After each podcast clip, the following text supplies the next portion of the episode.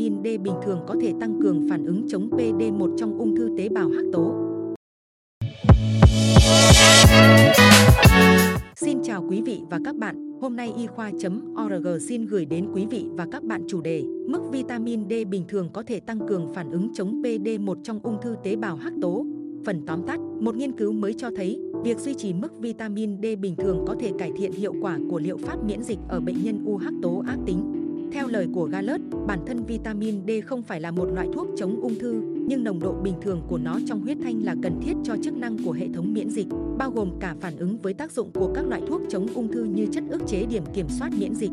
Vậy nghiên cứu này đã được thực hiện như thế nào?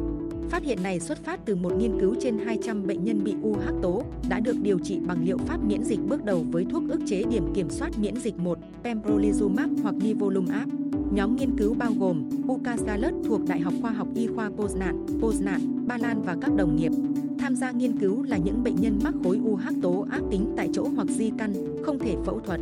Nồng độ vitamin D trong huyết thanh đã được kiểm tra trước khi điều trị và sau mỗi 12 tuần.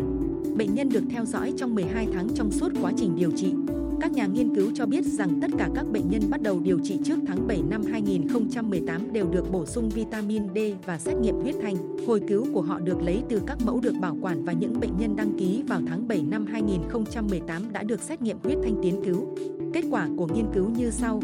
Những phát hiện được công bố trực tuyến vào ngày 24 tháng 4 trên tạp chí Cancer đáp ứng với điều trị có kết quả tốt hơn đáng kể ở những bệnh nhân có mức vitamin D cơ bản bình thường hoặc mức vitamin D bình thường đạt được thông qua bổ sung trên 30 nanogam trên decilit khi so sánh với những người có mức vitamin D cơ bản thấp dưới mức 30 nanogam trên decilit và không bổ sung 56% so với 36,2%, P bằng 0,0111. Các tác giả lưu ý rằng kết quả trung vị của thời gian sống bệnh không tiến triển cũng dài hơn đáng kể ở nhóm có mức vitamin D bình thường 11,2 so với 5,8 tháng và thời gian sống thêm toàn bộ đối với nhóm có mức vitamin D bình thường 27 so với 31,5 tháng. Về lý do tại sao mức vitamin D bình thường có thể tăng cường đáp ứng với liệu pháp miễn dịch, các tác giả suy đoán rằng có thể liên quan đến các tế bào lympho thâm nhập khối u.